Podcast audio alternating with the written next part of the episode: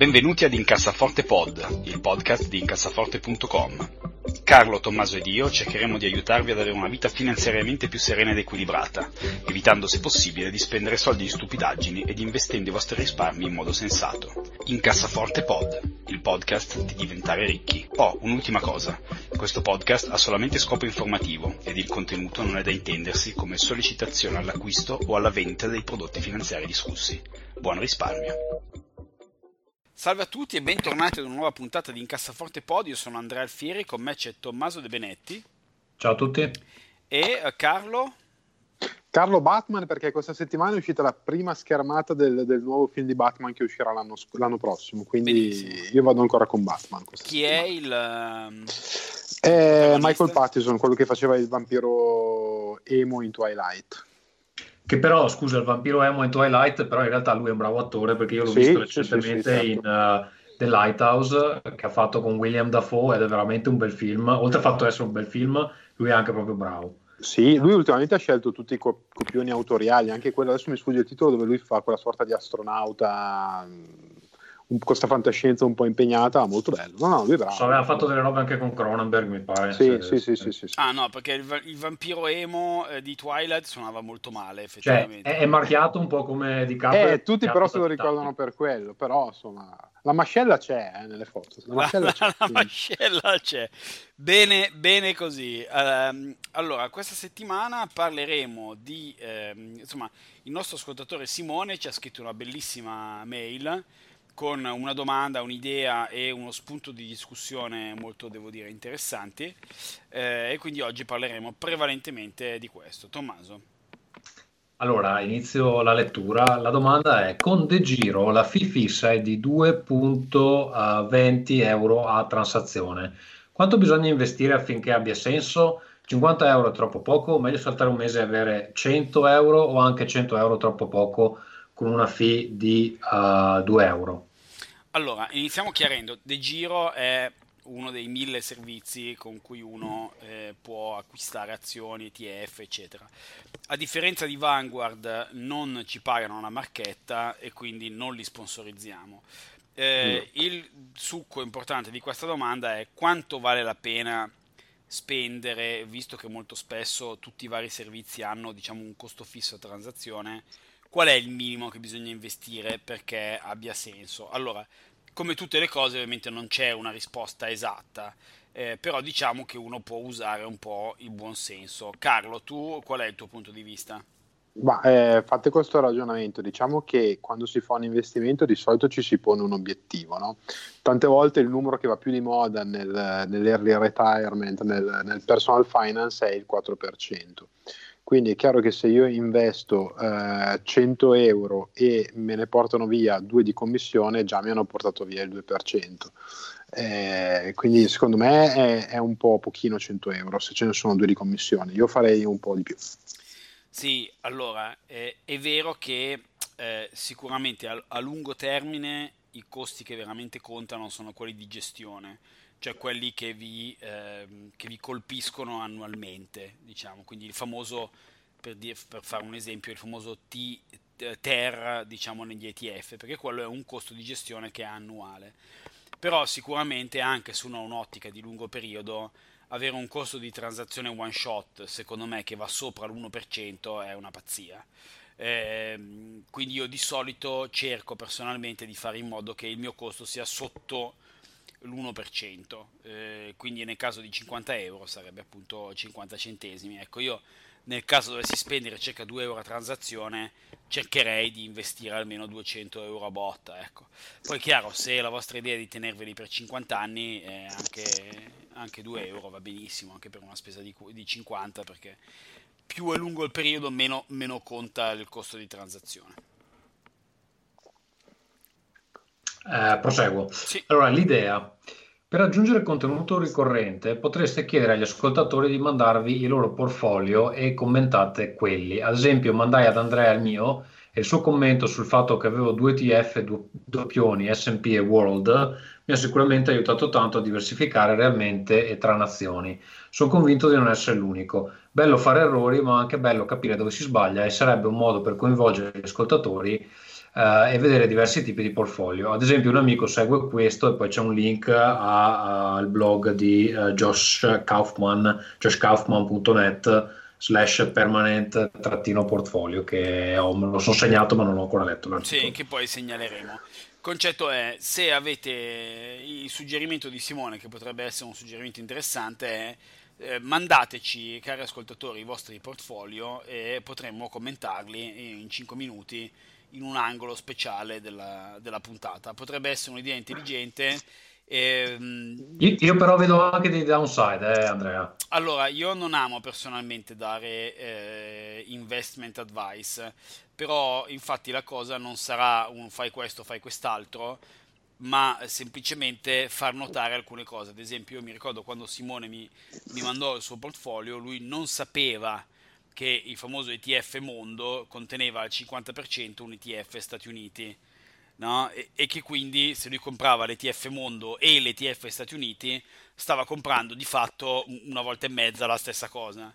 Ehm, quindi po- potrebbe avere un suo senso. Noi non daremo eh, consigli su, su, investimenti, ma faremo una diciamo, cosa eventualmente eh, un commento più che altro descrittivo pensando a quali possono essere le cose a cui non avete pensato. Quindi se può... Sì, ecco, magari, magari, se posso dire, cioè perché poi succederà che la gente ti manda il suo portfolio, sì. noi diciamo, ma guarda, invece di avere questo potresti provare a prendere quest'altro, magari lo prendono, poi le cose vanno male, poi è colpa nostra.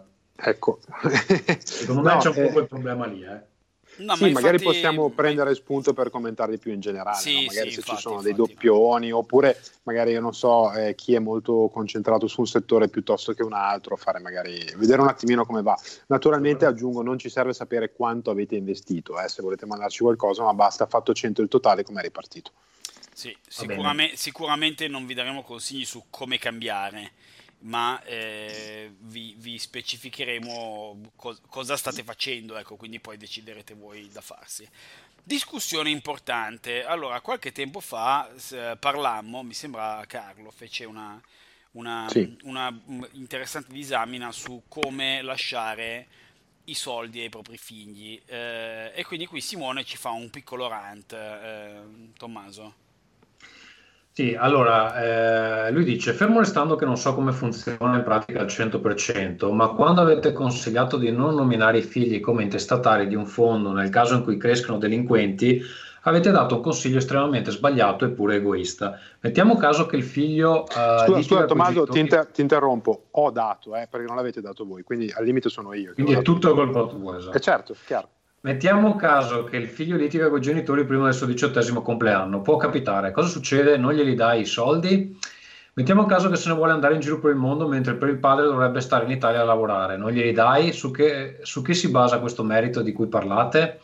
Per un genitore qualsiasi eh, decisione è sbagliata se non è al 100% quella che eh, prenderemmo noi, lo dice essendo genitore.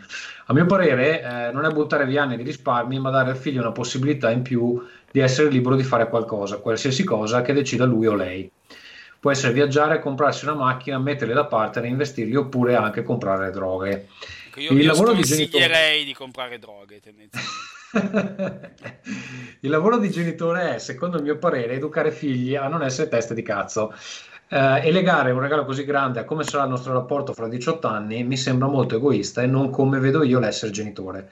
Anche perché, e questa non è una cosa da poco, molti genitori sono purtroppo uh, loro stessi teste di minchia ed è probabile che a 50-60 anni non abbiano da parte, non so, 20.000 euro per se stessi e quindi uh, si li vorranno tenere per loro, magari spendendoli in slot machine, qui dipinge uno scenario apocalittico. O magari il figlio si dichiara gay, il padre lo odierà, qui penso stia dando per scontato che il padre odi i gay, quindi, sì, eh, e quei soldi sarebbero, sarebbero potuti servire al figlio per rifarsi finalmente una vita lontano dai genitori omofobi e razzisti. Per me si educano i figli e poi gli si dona la libertà di fare quello che vogliono con i soldi. Carlo. Uh, ma no, io rispetto al 100% la, la, la mail di, di Simone, però è, è, la sua idea, cioè eh, lui la vede così e giustamente farà così nell'educazione dei suoi figli, eh, però eh, ecco, diciamo che eh, siccome le cose non si possono intestare ai figli quando sono minori, eh, vengono, vengono intestati ai genitori, quindi poi sono i genitori che materialmente devono rilasciare quei, quei denari ai loro figli. Eh, quello che dicevo io è qualora ce ne fosse la possibilità, per esempio, magari si mettono via dei soldi, ragazzo, si inizia a mettere via dei soldi quando un ragazzo compie 18 anni, allora lì c'è la possibilità di fare l'intestazione del prodotto al figlio oppure a se stessi. Uh, io di- dico uh, che ognuno naturalmente è libero di fare quello che vuole, quindi Simone domani assolutamente farà così. Uh, io dico che esistono due opzioni, una che è regalare i soldi e una è siccome i soldi sono tuoi fino a prova contraria, te li tieni e decidi come erogarli. Tutto lì, poi dopo va bene tutto naturalmente. Sì, io mm, esatto, sono piuttosto allineato, nel senso che eh, il concetto è eh, i soldi del genitore e alla fine decide il genitore, cioè il figlio non ha eh, diritti sui soldi del genitore fin tanto che il genitore non muore, no? Quindi mi sembra indipendentemente dal fatto che uno abbia sfortunatamente un genitore omofobo razzista, però eh, sta di fatto che i soldi del genitore omofobo razzista li spende il genitore omofobo razzista come gli pare a lui. Anche perché li ha guadagnati lui. Perché esattamente, quindi questo, questo, è il punto.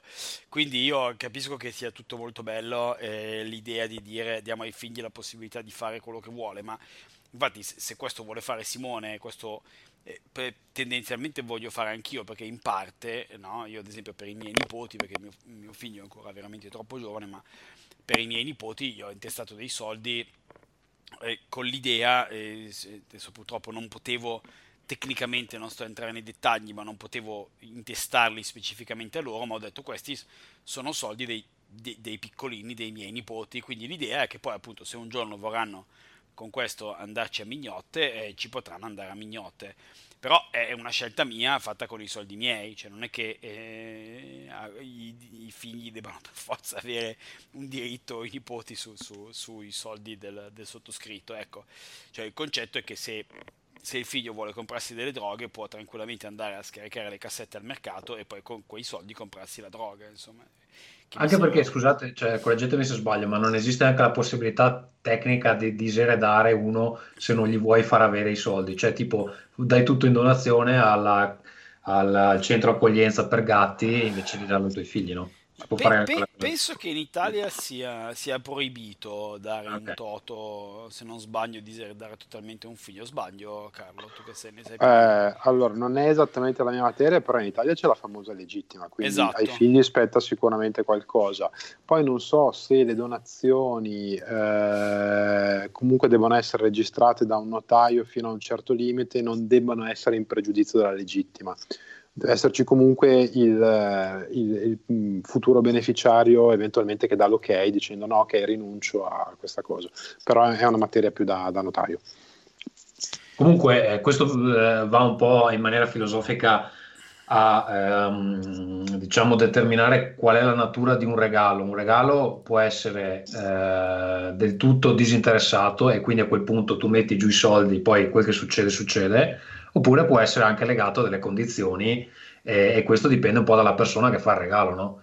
E, cioè, se la condizione è eh, non puoi usarli per comprarti la droga, secondo me è una condizione legittima di un regalo, perché sì, certo. non sono soldi che ti sono dovuti. Sì, esatto, ma, ma infatti eh, io forse, forse c'è stata un, un'incomprensione. Il concetto è, se io vengo da te te può essere un terzo impersonale, che può essere il figlio, il nipote, un amico, e ti regalo una cosa, e dico questa cosa adesso è tua, cioè era mia, adesso è tua.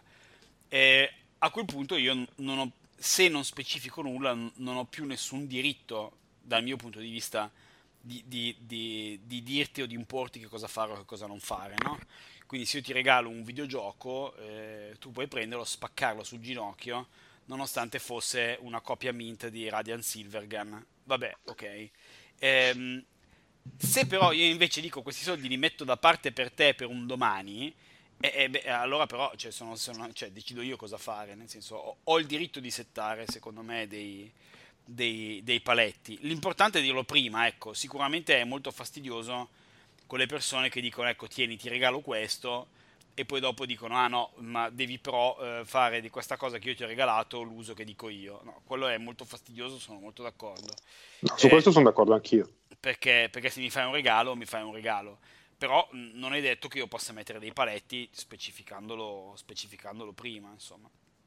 Eh, va bene, passerei alla prossima email, cosa dite? Sì, sì, adesso questa email ci viene da Alice eh, e ha, eh, non, ha un, un'email che mi ha, mi ha, provocato vari spunti, diciamo, eh, che vorrei, le avevo segnati nei commenti, ma visibilmente il nostro file purtroppo di, di Drive per mie assolute incapacità tecnologiche eh, è un po' sputtanato. Quindi ti bloccherò, Tommaso, scusami quando, quando c'è una cosa che voglio, che voglio segnalare. Comunque volevo segnalarti Andrea che ho trovato qualcuno che è più scarso di te ad utilizzare Google Docs. Penso Sto sia impossibile. un testo a un amico eh, e non riesce a capire la differenza fra eh, commenti e suggerimenti che è proprio la base del, dell'editing su Google Docs. Purtroppo gliel'ho anche spiegata a voce ma non ci arriva, non, non so cosa fare. Fantastico.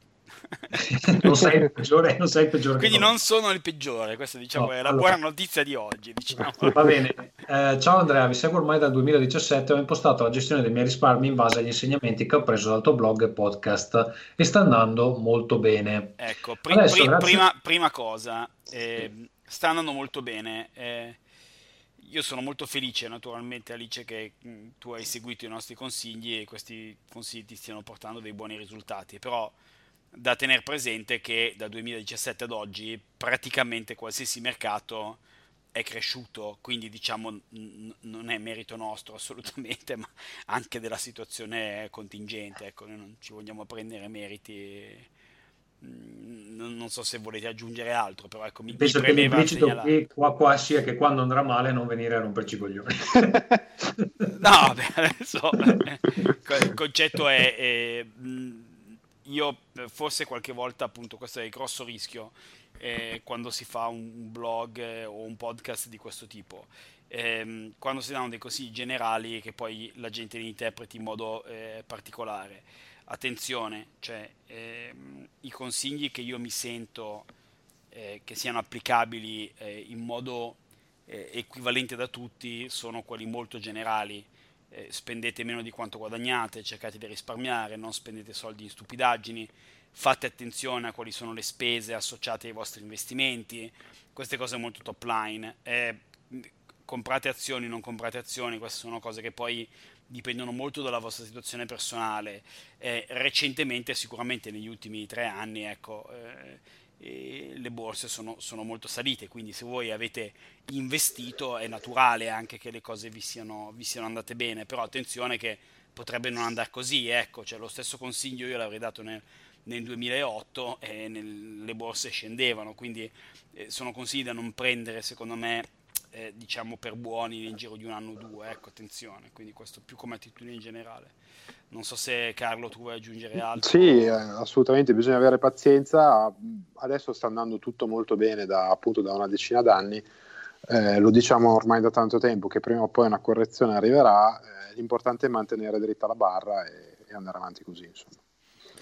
Va bene, eh, proseguo. Adesso, eh, grazie all'interesse e eh, alle conoscenze apprese in gran parte grazie a te, ho analizzato gli investimenti che in eh, banca a caso eh, che scusa, la banca a caso ha fatto fare ai miei genitori e ovviamente gli stanno fregando i risparmi, facendogli pagare delle spese di gestione a 1.34% su dei prodotti che non hanno portato nessun guadagno e che alla fine del 2019 li hanno fatti chiudere in perdita, cosa a mio avviso assurda in un anno potenzialmente molto buono per gli investimenti. Ecco, qui, qui invece, dopo aver detto attenzione che non è merito nostro, eh, mi sento di segnalare Ecco, eh, sicuramente quando noi diciamo investite in cose che abbiano un senso e che abbiano un, eh, come dire, una, una, correlazione dei costi eh, sensati rispetto a quello in cui investono, quello ha molto senso. Ecco, se, se la banca vi propone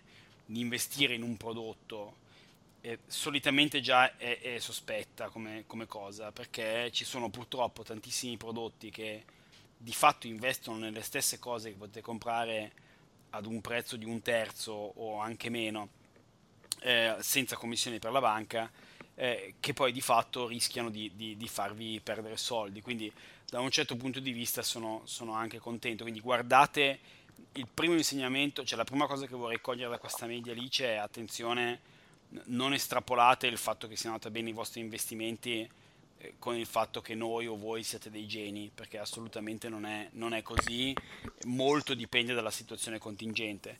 Se, il secondo però punto importante è guardate sempre che cosa vi propongono eh, i vostri consulenti bancari, perché purtroppo molto spesso sono cose che hanno poco senso. Ecco, quindi se avete dei dubbi, controllate due o tre volte, non fidatevi del consulente a scatola chiusa.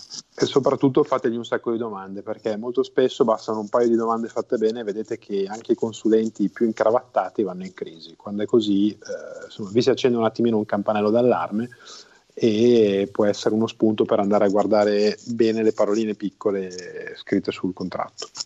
Ok, eh, continuo. Ti faccio una domanda. Nel tuo blog imposti un discorso valido per under quarantenni e ci sta, ma avresti qualche suggerimento per investire i risparmi di una coppia di pensionati 65-70 anni, considerando che loro hanno anche bisogno di accedere a quei soldi con spese extra ricorrenti, vacanze, macchina, perché la pensione di mio papà non basta assolutamente nemmeno per arrivare alla fine del mese. Come potrei aiutarli? Carlo, questo è ambito tuo, dai. Allora, ehm, è, ver- dunque, è, ver- è, vero che noi eh, tendiamo a parlare sempre di lungo periodo, 20 anni, 30 anni, 40 anni, però se uno in effetti di anni ne ha 65, magari dice sì, un momento, però io devo, devo, eh, certo. devo far fronte alle spese dei prossimi 10, non dei prossimi 50. Ecco, quindi... eh, allora, l'alleato più grande nel risparmio per, per, i privati, insomma, per gli investitori non professionali è il tempo. Chi inizia ad arrivare a 65-70 anni deve fare un attimino di considerazioni. Allora, voi calcolate che la vita media in Italia, quindi come il pollo di Trilussa, io ne ho mangiato uno, eh, Andrea ne ha mangiato zero, non abbiamo mangiato mezza testa, quindi vuol dire tutto e niente.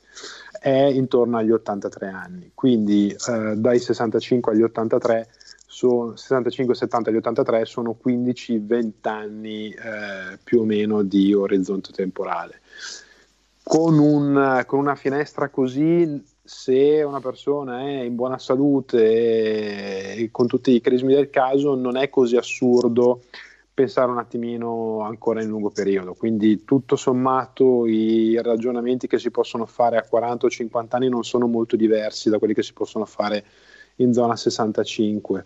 Eh, logicamente, fatto 100 del proprio portafoglio, se a, a 40 anni avevi 80% in ETF o in azionario e il 20% in obbligazioni, naturalmente quella, quella percentuale va, non, non, dico rovesciata, ma quasi. Ecco. Eh, è importante avere una buona base che dia una liquidità e, e una, insomma, un capitale garantito sempre presente proprio perché le emergenze sono sempre più difficili da, da affrontare tanto più che l'età avanza. Quindi quella è sicuramente la base principale. Poi per il resto, tutto sommato, i consigli secondo me rimangono ancora abbastanza validi. Eh, bisogna però pensare ogni anno di ribilanciare un pochino il portafoglio e spostare sempre un po' di più la percentuale verso il, eh, i capitali garantiti o la parte obbligazionario o assicurativa un po' più tradizionale. Ecco. Questo sì, è quello guardate, che mi sembra io, di poter dire. Io da, da, da, da, questa mail prendo veramente alcune cose che secondo me sono, sono molto basilari. Allora, primo, sappiate che qualunque cosa voi facciate, se voi pensate che entrino 10, cercate di spendere 8. Cioè il, il, concetto è vivere un po' sotto quelli che sono gli standard che voi pensate di poter mantenere vi dà una, una, un, un, margine di sicurezza che è infinito a qualsiasi età, ok? Quindi idem, quello che in inglese si chiama live below your means, no? Quindi vivete un po' sotto quello che è il vostro standard di vita.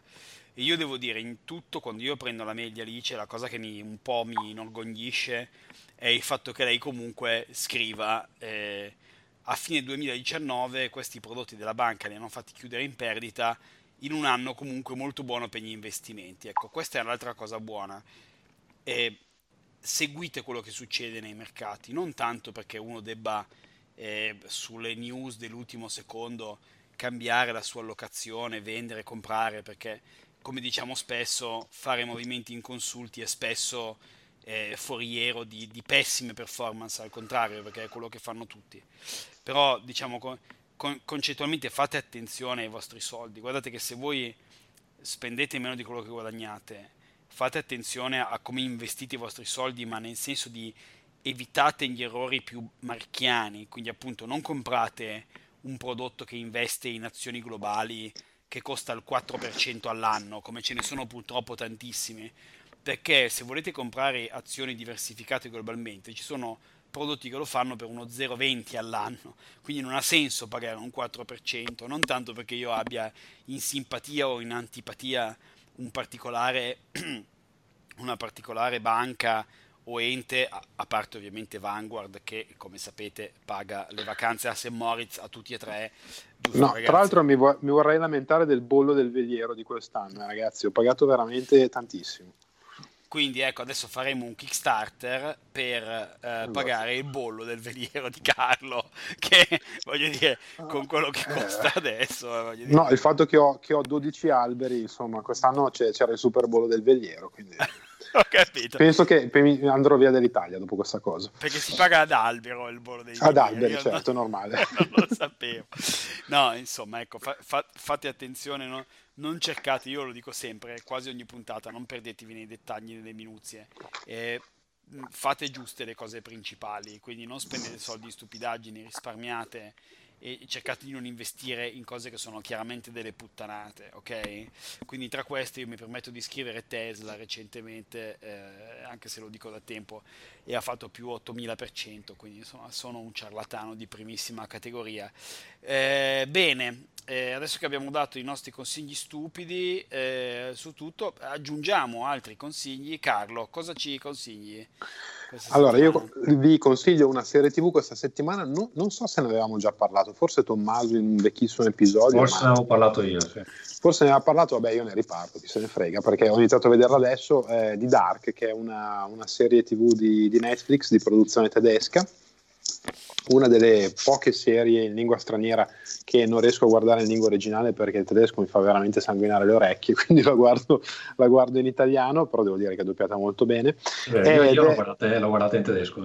Eh, è atroce, secondo me. Pe- penso la seconda lingua più brutta al mondo dopo l'olandese. Sì. Non me ne vogliono i tedeschi. e, ehm, no, devo dire che è, allora, è una storia praticamente una sorta di saga eh, familiare, o meglio, che ha al centro un, tre o quattro famiglie, metà in questo paesino della, della, Germania. Io ho visto i primi cinque episodi della prima stagione, però mi sta piacendo abbastanza. È molto particolare perché è una saga sui viaggi del tempo eh, che è un argomento insomma, che a me piace sempre nella fiction. Ma la cosa un po' particolare è che per la prima volta nella mia vita ho dovuto guardare una serie TV prendendo appunti su chi sono i personaggi e sul, sulle interazioni tra, tra di loro, perché è una serie che si svolge su più piani temporali e insomma con un bel numero di, di, di persone no? che vivono in questo, in questo paesello della Germania dove c'è una centrale nucleare che è in dismissione, sta per essere chiusa e appunto si iniziano a vedere questi gente che scompare, eh, che in realtà poi però non è scomparsa ma è finita in una sorta di, di buco temporale, quindi è andata eh, indietro nel tempo o in avanti. E ecco, insomma, mi è piaciuto perché ma, è ma particolare. Quindi, scusa, Carlo, tu cioè, hai, guardi la televisione con un taccuino con un taccuino finché alla quarta puntata mi è venuta un'illuminazione, sono andato su Google e ho trovato un, un'immagine dove ci sono tutte le facce dei personaggi. Sì, però cioè, così ti fai degli spoiler incredibili. Eh. No, no, no, no, no, perché ti dico, eh, nella ter- già quarta puntata praticamente erano comparsi tutti quelli che ho trovato in questa immagine che era sì, riferita siccome è fuori stagione. anche la seconda stagione e ti No, no, sicuro... hai ragione, scusami, questo però era riferito specifico alla prima stagione. Ho cercato eh, Dark personaggi prima stagione. Allora, perché ti assicuro immagine... che io ho visto anche tutta la seconda e funziona funziona come un orologio, come si dice? Eh, una, una, orologi- una, bomba orologeria. Come una bomba orologeria, orologeria, come clockwork, diciamo così. Okay. E, e, si incastra tutto. Però ha diversi colpi di scena. Già il fatto che hai detto che è una serie basata sui, te- sui viaggi nel tempo, secondo me, è spoilerato a chi deve ancora iniziare. Però... Vabbè, no, dai, al primo episodio si, si, si vede, se non è al primo, al secondo. Cioè, io ripeto, comunque, sono al quarto. Quindi... Comunque, allora è molto più complessa di quello che sembra nella prima stagione, e, e, però continua a funzionare tutto molto, molto bene. Infatti, secondo me, è ampiamente superiore a Stranger Things, che magari è un po' in quelle coordinate lì. Ma Infatti ampiamente superiore. Infatti la cosa, che, la cosa che, mi ha, che, mi ha, stupito è come tutto quello che ho visto fino adesso funzioni veramente alla perfezione. Cioè cose che magari eh, 4 o 5 episodi dopo vanno a incastrare quel buco che, che, che, tu ti eri, ti eri, creato in testa all'inizio. Sì, ma per ecco. la seconda stagione devi farti proprio la lavagna, quella con i fili rossi che vengono... Che si eh, sì, farò, quella di Beautiful Mind. Sì. Comunque, se volete qualcosa di un po' particolare, eh, ecco, ve lo consiglio. L'aveva già consigliato Tommaso, ma vedo che è, un, un buon, è stato un ottimo consiglio. Insomma. Bene, Tommaso. Allora, io vi consiglio una serie TV. In realtà sto leggendo anche un libro che hai consigliato te, Andrea, ma non l'ho finito, quindi ne parliamo nel prossimo episodio. Eh, serie TV che si chiama Fleabag, um, la trovate su Amazon Prime è una commedia, una commedia eh, scritta da questa attrice che si chiama Phoebe Mary Weller-Bridge. Eh, commedia ambientata a Londra, eh, parla di queste due sorelle, eh, una più diversa dall'altra che non si può, insomma, una, la protagonista eh, che gestisce un caffè eh, che ha come tema i um, Guinea Pig, che in italiano sono i cricetti? I... Eh, le cavi da laboratorio sostanzialmente. Sì, sì. No, però vabbè, quelli carini sì. che, che sì, vabbè, cioè cavi da laboratorio è un nome un po' così. Vabbè, comunque ha questi, questi animaletti come tema principale. Come si dice? Questa qui gestiva questo caffè. Come? Ma c'è un termine per dire Guinea Pig? Io c'è un termine. Il, mm, Vabbè, adesso non viene. Eh, Vabbè, non, è, non è criceto. Abbiamo, abbiamo è, capito di cosa si. Topi vabbè. da laboratorio si dice. No, eh, intanto qualcuno lo googli. Comunque, vabbè, eh, la protagonista gestisce questo caffè che gestiva insieme a un'amica che purtroppo ha fatto una fine abbastanza in, in, ingrata. E eh, poi ha una sorella che invece è super perfettina, eccetera. Lei invece è un casino, ehm, fa sesso con tutti perché ha un vuoto dentro di sé che non riesce a riempire e un po' la particolarità della serie è che lei parla molto spesso alla uh, telecamera, cioè parla al, al, allo spettatore. E, um, e, fa dei commenti che le persone nel, nel, uh, nella storia ovviamente non vedono tranne un personaggio che salta fuori dopo che in realtà si accorge quando lei fa questi commenti verso la telecamera che è un una cosa un po' strana un po' questo muro uh, che, viene, che, viene, sfondato, uh, il Fort Wall, il famoso Fort Wall. Il quarto muro. Cogimiano, esatto. Mm. E, um, cosa dire? Allora, è scritto benissimo, secondo me, sono episodi di 20 minuti circa, eh, ogni stagione, sono due stagioni, ogni stagione sono 6 episodi, la, eh, ci siamo guardati io e mia moglie 12 episodi in 3 giorni perché è veramente abbastanza... Uh, cioè te, te, lo guardi volentieri e poi vuoi sempre vedere cosa succede fa molto ridere, eh, hanno una famiglia un po' particolare, appunto c'è lei che è un casino, sua sorella che è super perfettina, che ha un marito odioso e insieme si odiano, si amano ehm, e hanno anche tutta una storia col padre che si è messo insieme a quella che era la, la loro madrina che ehm, le tratta in maniera molto carina, puccettosa tutto il tempo, in realtà tutte queste tre si odiano in maniera viscerale. E quindi c'è tutta una serie di situazioni che si creano da queste dinamiche. Um, però è una serie che riesce a coniugare dei momenti dove proprio si ride di gusto, a dei momenti anche più seri che parlano un po' di, di emozioni, di relazioni fra le persone e di um, anche problemi che affliggono i giovani d'oggi come noi, tipo so, la depressione, il, il, fatto di non avere, cioè avere 40 anni e non sapere bene cosa fare della propria vita e cose del genere. Ve la consiglio perché è veramente, veramente interessante, carina, divertente, si guarda volentieri anche con un partner. Ottimo, ottimo. Io invece consiglierò due cose, eh, una cosa molto pallosa ma interessante per chi di voi eh, potrebbe essere interessato allo screening delle azioni singole. È un sito che io, è un concetto che ho cercato per anni, ma mi è stato consigliato recentemente su su un forum di eh, super risparmiatori, si chiama Finviz, proprio scritto F-I-N-V-I-Z.com, Finviz eh, Screener, che è praticamente un sito internet che raccoglie tutte le azioni singole, eh, principalmente quotate in America, ma anche tanta roba grossa europea, e vi permette di filtrarle eh, sulla base del eh, rapporto P, rapporto price to book. Quindi per voi che volete investire in azioni singole è una risorsa meravigliosa, anche perché ha un sacco di screen, ha un sacco di filtri e quindi potete selezionare un sacco di cose ed è veramente utile, insomma, una risorsa che io ho cercato per lungo tempo. Io poi, come ricordava giustamente Tommaso, sono una delle persone meno to- tecnologicamente savvi al mondo eh, e quindi probabilmente vi sto segnalando una cosa di cui eh, il 90% degli ascoltatori è al corrente da decenni, ma per me è praticamente eh, missili che vanno sulla Luna. L'altra cosa invece che mi permetto di segnalarvi, che è assolutamente nell'altro senso, anzi proprio nella, nella totale irresponsabilità finanziaria, mi permetto di segnalarvi eh, un'azienda che fa orologi che si chiama Nomos. Eh, che fa in particolare un orologio che si chiama Club, proprio CLUB. Eh, la Nomos è un'azienda tedesca che fa orologi stupendi eh, che hanno un costo piuttosto rilevante, insomma, quindi stiamo parlando di migliaia di euro.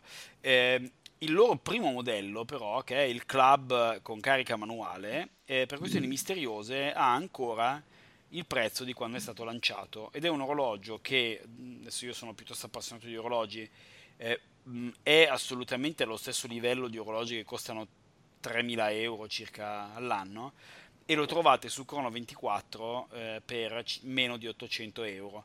Sono sempre tanti soldi, ma è un orologio di una bellezza, di un'eleganza assolutamente straordinaria. Io l'ho comprato dopo che l'avevo già avuto 5-6 anni fa e devo dire mi, mi, stavo chiedendo per quale ragione poi l'avessi venduto. È un orologio un po' da nonno come concetto, ma ha qualche tocco piuttosto giovane, quindi un po' arancione, eccetera. Insomma, cercatelo perché secondo me è una roba veramente meravigliosa. Unica cosa che mi sento di segnalare è, mh, trattandosi di un orologio per tedeschi, sappiate che il cinturino di taglia media è in realtà per gente che ha il polso grosso. Quindi se come me avete un polso relativamente piccino, eh, usate il cinturino di taglia S e già vi avanzerà dello spazio. Io lo consiglio a tutti, è un orologio veramente fantastico, eh, non prendo soldi eccezionalmente dalla Nomos, eh, però insomma Finviz e Nomos, così insomma eh, azioni singole e orologi responsabili. Molto bene ragazzi, avete altro da raccontarci? Uh, io dico solo che non so, non so quando esce questo episodio, se qualcuno va a Play Modena, quest'anno ci sarò, eh, ci sarò con The World Anvil, la, la, mia etichetta di giochi, porteremo un gioco nuovo che però non abbiamo ancora annunciato, quindi non vi dico come si chiama. Eh, un gioco Qu- nuovo da quando giocare. Quando si terrà, scusami Tommaso, questo Wond? Sì, allora l'evento si tiene dal 3 al 5 aprile a Modena, alla zona fieristica di Modena e, e, niente, se volete venire, se qualcuno viene e vuole passare a salutare o venire a giocare con, con la nostra roba, eh, io sarò lì e quindi ci, ci, può trovare allo stand di The World Anvil. Perfetto, come Ottimo. possono contattarti Tommaso se volessero? Ah, mi possono seguire su, su Twitter a @tdebenetti e poi da lì darò delle indicazioni quando è ora. Perfetto. Carlo, tu vuoi segnalare invece qualcosa? Io vi consiglio invece di guardare un sito eh, molto bello che io guardo sempre quando si tratta di biciclette, se vi interessa l'argomento, che è bikeradar.com, è un sito inglese, è fatto molto bene, hanno anche un bel canale YouTube con recensioni, prove, sia bici da strada che mountain bike, quindi se vi interessa dateci un occhio. Eh, magari scrivilo nel file eh, certo. drive così, così poi lo, lo segnalo. Molto bene ragazzi, buona serata, eh, ci sentiamo presto, questa puntata uscirà probabilmente verso inizio marzo e ci sentiamo presto. Ciao ciao. Ciao.